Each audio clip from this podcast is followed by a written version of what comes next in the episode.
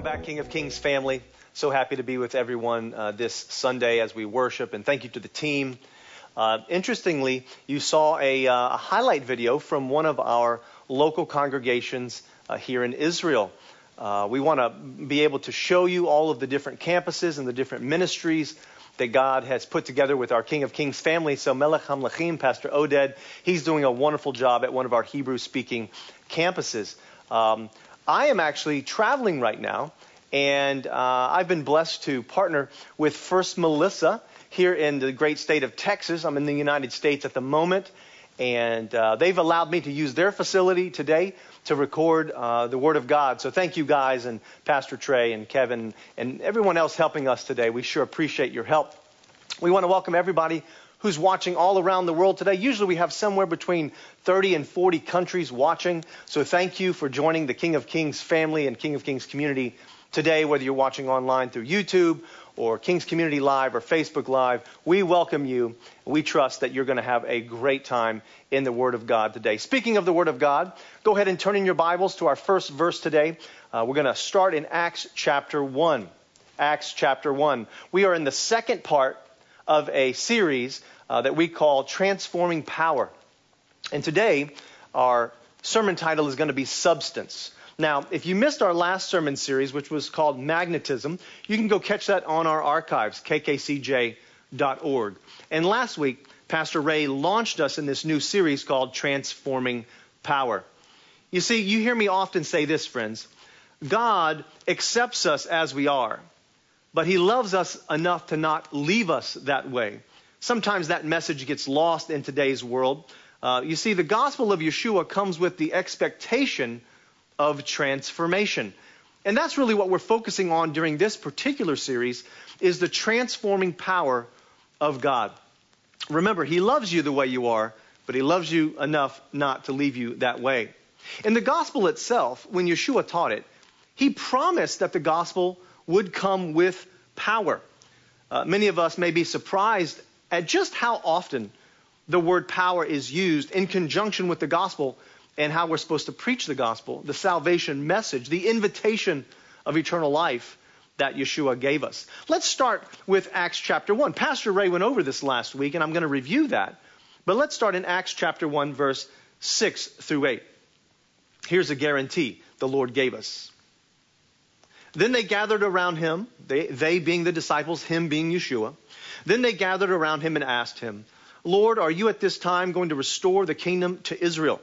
And he said to them, It is not for you to know the times or the dates the Father has set by his own authority, but you will receive power when the Holy Spirit comes on you, and you will be my witnesses in Jerusalem and in all Judea and Samaria and to the ends of the earth.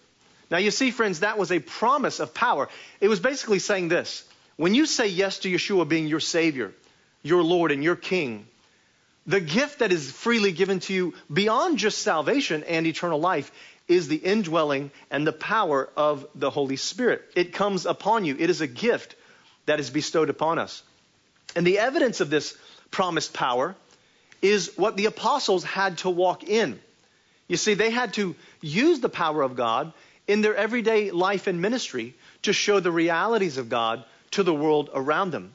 It was never meant for the gospel to go forth with no power. That's not even how Yeshua preached the gospel to the apostles. That's not even how he trained them. He actually trained them with the expectation that not only would their life change, but they would be endowed with power that they would be able to change the life of others through all kinds of miracles. I'll bring you another text that falls in line with this from 1 Corinthians chapter 4. Some of you have become arrogant as if I were not coming to you. But I will come to you very soon, if the Lord is willing. And then I will find out not only how these arrogant people are talking, but what power that they have. For the kingdom of God is not a matter of talk, but of power. You see, the Apostle Paul understood that when we speak of the kingdom message, when we speak of its realities, that it's not just a matter of talk. It's not just a matter of can you convince somebody. It's not just a matter of how, how do you think and how can you make them think?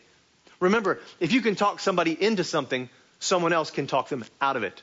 But the Apostle Paul understood, just like Yeshua, that the kingdom of God was not necessarily a matter of talk, but it was a matter of power. And Paul is saying here in 1 Corinthians 4 that there are some false teachers. There are some arrogant men who are teaching something different than the Lord taught.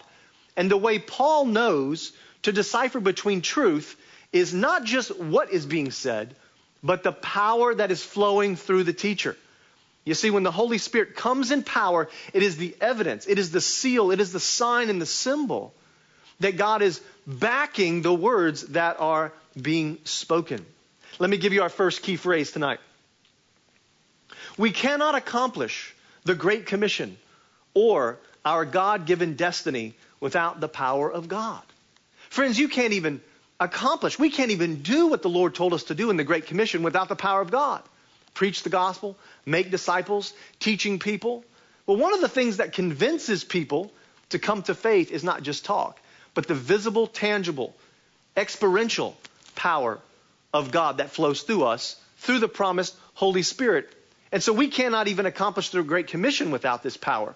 We cannot even accomplish God's God given destiny in our lives without this power. And I think for far too long, friends, we may have been trying to live a holy life, to grow in the fruit of the Spirit, to live in righteousness, to reach out to others, to make an impact. We've been trying to do this without embracing the idea that God is supposed to be flowing through us with his mighty power. We can polish things up, we can say it right, we can invite people to the congregation, to our small groups, to our discipleship classes, to our prayer tower. We can feed the homeless. But if we try to do all of this just from good strategy, and we try to do all of this with just good thinking, and we try really hard to live a righteous life within our own strength, we're going to fall short. It's not until the power of God is released in our life do we have the capacity to accomplish both the Great Commission and our God created destinies. You see, Paul has this view of the gospel. Paul regularly preaches the gospel and always attaches it with the expectation of power. Let me take you to another verse in 1 Corinthians chapter 2 this time. And so it was with me, brothers and sisters, when I came to you. I did not come with eloquent or human wisdom as I proclaimed to you the testimony about God. For I resolved to know nothing while I was with you except Yeshua the Messiah and Him crucified. I came uh, to you in weakness and with great fear and trembling. My message and my preaching were not with wise and persuasive words, but with a demonstration of the Spirit's power, so that your faith might not rest on human wisdom, but on God's power. Friends, I'm going to teach you something, something tonight. This is a new revelation to me, at least being able to articulate it this way. Did you notice in that verse that our faith rests on God's power? Our faith rests on God's power. Now you're thinking to yourself right now, you're thinking, wait a second. I was always taught that my faith rests on the grace of God, that there's nothing I can do to earn God's grace. Now, listen, I'm going to parse this out a little bit. Your salvation rests on God's grace, but your faith rests on His power. That's our key, second key phrase tonight. Our salvation rests on God's grace, but our faith rests on his power. One might say, but I thought that we have to have faith even when we can't see something, so how can my faith rest on his power? Well, listen. Your salvation was bought with the blood of Messiah. He gives that freely to all who receive him. That's grace. Receiving a gift you did not earn, you did not deserve. That's the grace of God. Our salvation rests on his grace. But when God asks us to have faith in Him, asks us to have faith in His kingdom and in His presence and what He's doing in the universe, He's not asking to have only blind faith. Ah, you see, I just triggered a memory. You might say to yourself, but Hebrews chapter 11, verse 1 says, Now faith is the substance of things hoped for, it is the evidence of things not seen. You see, Pastor Chad, right there, we probably cannot see things that we have to have faith in. Well, I'll remind you of this. It talks about not being able to see everything, but still having faith. But can I remind you that you have more senses than just eyesight? You can hear things. You can touch things, you can smell things, you can sense things internally, especially when you're flowing in the power of God. But notice, even in that very famous verse, Hebrews 11, verse 1, now faith is the substance of things hoped for, it is the evidence of things not seen. I want to bring your attention to two very important words. First, the word substance.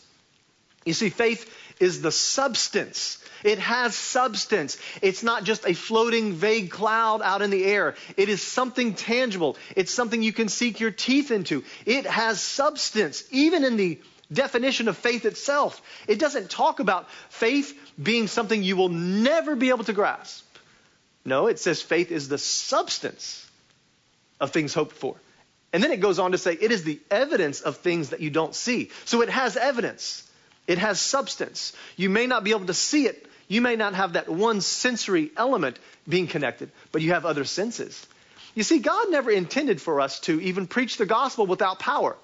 He did not even send the apostles out without the expectation of power. He sends them out and says, Preach the gospel, heal the sick, raise the dead, cast out demons, and return to me with all of the testimonies that were, were, were flowing through you. Now, these words, substance and evidence, followed the disciples because Yeshua gave them that expectation, as he has given us today from Acts chapter 1, that you will receive power when the Holy Spirit comes upon you. God never expected that we would ever have faith without evidence or substance. He never expected that we would go into the world and preach the gospel without sensing his backing and his empowerment. And can I just say this tonight? That if we did, if we were fruitful, we have the, uh, the, the, the, the temptation to be arrogant. If we were fruitful and convincing people, and there were lots of people coming into the kingdom, and they loved our Bible studies, and they were filling our congregations, and they were saying, Oh, what a great job you did. And we ever felt for a moment that we did that without the power of God in our life, we would become arrogant. So even in humility, it's important that we embrace the power of God flowing through our life. We see the evidence of God every day. We might not see it with our eyes, but we do see it and feel it and sense it with other of our sensory uh, elements. This substance that we're talking about. You know, you say to somebody, uh, do you, do you believe in the wind? Well, I, I believe in the wind. Can you see the wind? No, I cannot see the wind. But I can see what the wind does. I can feel the wind when it blows. I can see the wind blow things. You know, do you believe in gravity? I do believe in gravity. Gravity, my belief in gravity changes the way I live. It changes the decisions I make. I can't see gravity, but I can sense gravity. I can sense what it does. I can feel its pull. And so faith is very similar that we have faith in God's power and we can sense his power. We can flow in his power. We can see what his power does for our lives and for others. And that's a big key I want you to take away from tonight's lesson. But Paul continues. That's not all he wants to express. He continues about this power of God. Ephesians chapter 3, verse 7. I became a servant of this gospel by the gift of God's grace. Remember, salvation rests on his grace. By a gift of God's grace given me through the working of his power. So he links salvation with grace, and faith rests on the evidence of power. 1 Thessalonians chapter 1. For we know, brothers and sisters, loved by God, that He has chosen you because our gospel came to you not simply with words, but also with power. When the Holy Spirit and with deep conviction, you know how we lived among you for your sake. Here's a challenge for us today. Here's the application. I think for far too long, we as New Covenant believers in this age, we've tried to live the believer's life without the expectation of power. We've gained a lot of wisdom. This is the most educated generation there has ever been. We have more books, more CDs, more downloads, more podcasts, more websites, more sermons online than we could ever listen to. We're the smartest generation in terms of information there has ever been. But even this won't accomplish the will of God.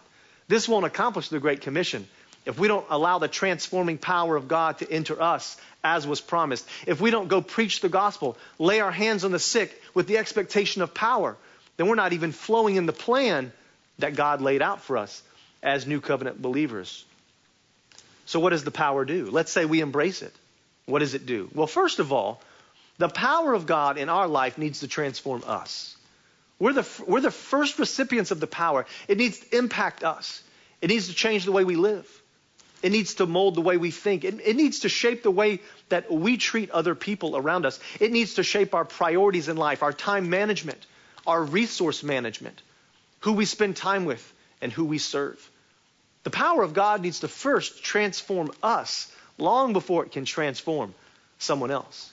But step two is just that. The power of God is meant to flow through us, through a clean vessel. A humble, not arrogant vessel. It's meant to flow through us so that we might impact the world around us. So, first, the power of God transforms us. And second, it's used through us to transform the world around us. What does that look like? Well, in our life, it looks like character growth, an increase of the fruit of the Spirit being evidenced in our life. It needs to be a renewed mind and holy living, righteous steps of our life every day. And when it flows through us and it touches the world around us, it needs to look like laying hands on the sick. It needs to look like having the faith to pray for deliverance when somebody is demon possessed. It needs to look like uh, helping to resolve conflict amongst our friends and our peers and our families. It needs to look like having major breakthroughs when people around us don't know what to do. They come and they say, Can you please pray for me? And you and I need to have the faith in God's power to flow through us to lay our hands on that person and immediately begin to pray for them, expecting a breakthrough. Not just saying a lovely prayer so that they'll go away and feel warm and fuzzy on the inside, but rather having an expectation of a breakthrough is a big part of God's power flowing through us, helping people move into freedom in their life. Listen, if we've learned anything through this extended lockdown period and regulations and restrictions of COVID, we've, we've learned that people need freedom. One of the biggest statistics coming out today is that depression is higher than ever. Thoughts of suicide are higher than ever. The pressure on marriages and finances higher than ever. And people are reverting to uh, elements in their life. They're reverting to self-soothing methods that are now causing bondage. So, what's going to happen after COVID gives us a little bit more freedom and people are back in the congregation and we're able to preach the gospel uh, back out in public and invite people over to the house again? When all of this takes place, we're going to find there are more people in bondage now than there has ever been before. Part of the power of God and part of our message and the expectation of His power is that we're going to uh, receive God's power to transform us and then let that power flow through us to transform others and to bring them into new freedom. On the one hand, what COVID has done for uh, the body of Messiah around the world, and I'm even here traveling uh, in North America now, and later I go to Europe. Uh, it, what we're noticing is it's shaking off those believers who have not really grounded themselves and rooted themselves in the Word of God. But it's bringing new people to faith also who are hungry for freedom and breakthrough. And we, as New Covenant believers, need to be ready uh, for that message and that example. Let me remind you of this from Romans chapter 1, verse 16. The Apostle Paul says again, For I am not ashamed of the gospel, because it is the power of God that brings salvation to everyone who believes, first to the Jew and then to the Gentile. And I'll use that as, a, as an easy segue. You see, the power of God was also intended for ancient Israel.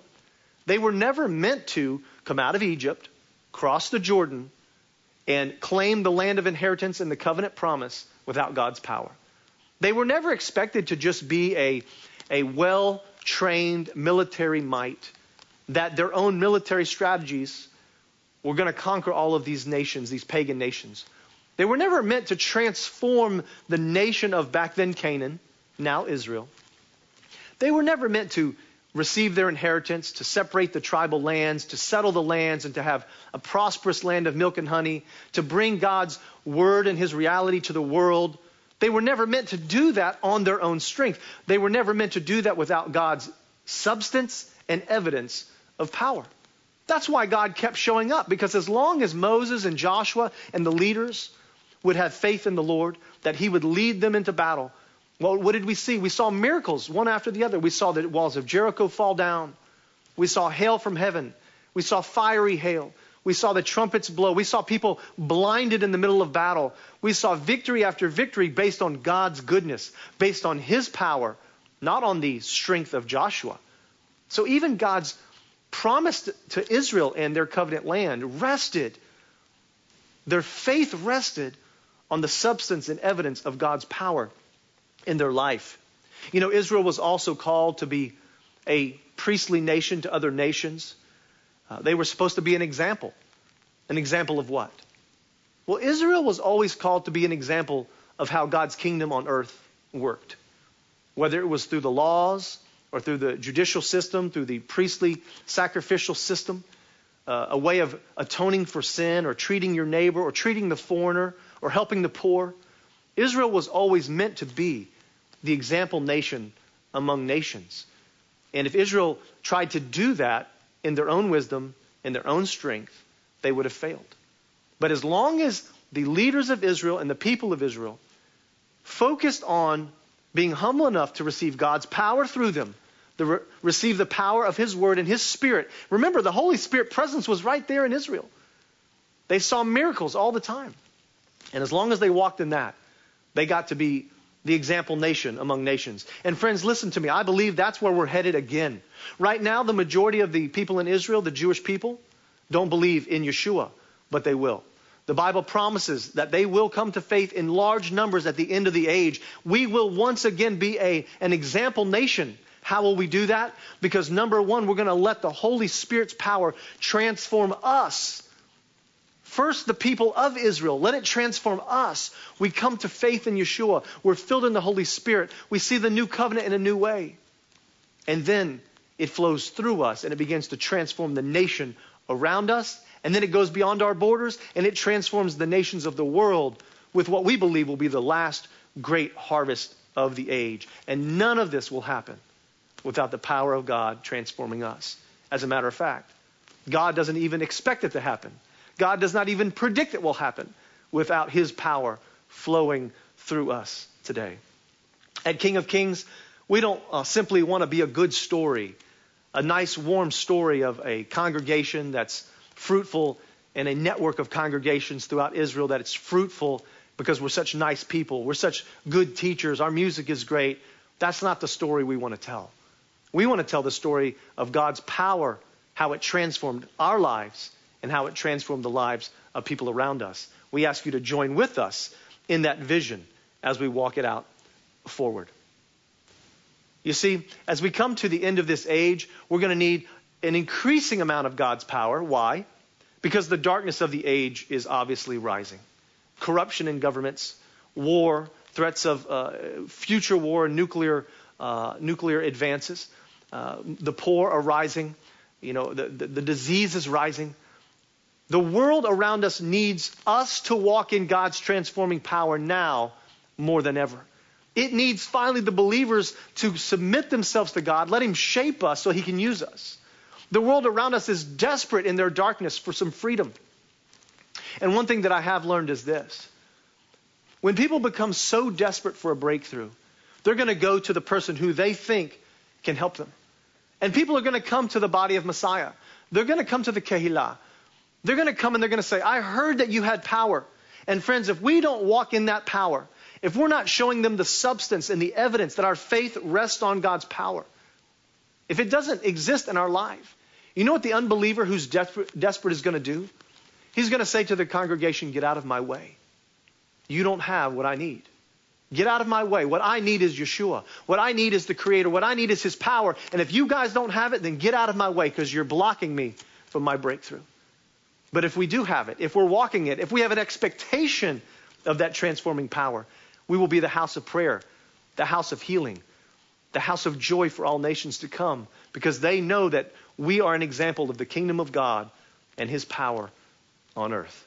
I hope this word has encouraged you today. I know it was really encouraging to me today, and we remember a takeaway God's grace. It is our salvation rests on his grace. But our faith rests on the substance and the evidence of his power. Let me pray for you today. Father, in the name of Yeshua, we thank you for the goodness of your word. We thank you for this ongoing uh, word that's alive and it's always giving us new revelation. We thank you that during this difficult extended season, even during our lockdowns in Israel where we can't meet together just yet, we thank you that you're still moving You're moving in power. God, I want to bring testimony of the, the Muslims that came to faith this month. I want to I want to bring testimony of the six Ethiopian Jewish people that were immersed in water at the Jordan this uh, this past week. Father, I want to thank you for the French people who gave their heart to the Lord and the, and the religious Jewish people who, who came to one of our campuses and gave their heart to the Lord. All of this happened in the last two weeks. Father, this is wonderful that your fruit and your evidence is right there in front of us. Can we just open our hands and our hearts to receive more of your power, knowing that we were never meant to go forward in the Great Commission or even in our God created destiny without the expectation of your power flowing and transforming our life. We thank you for that. In the name of Yeshua, we pray. Amen. Amen. Friends, we uh, are encouraging you. Stay connected to all of our community groups. Stay connected to our prayer watches and our prayer times. Connect with us online if you've missed any of the archived sermons.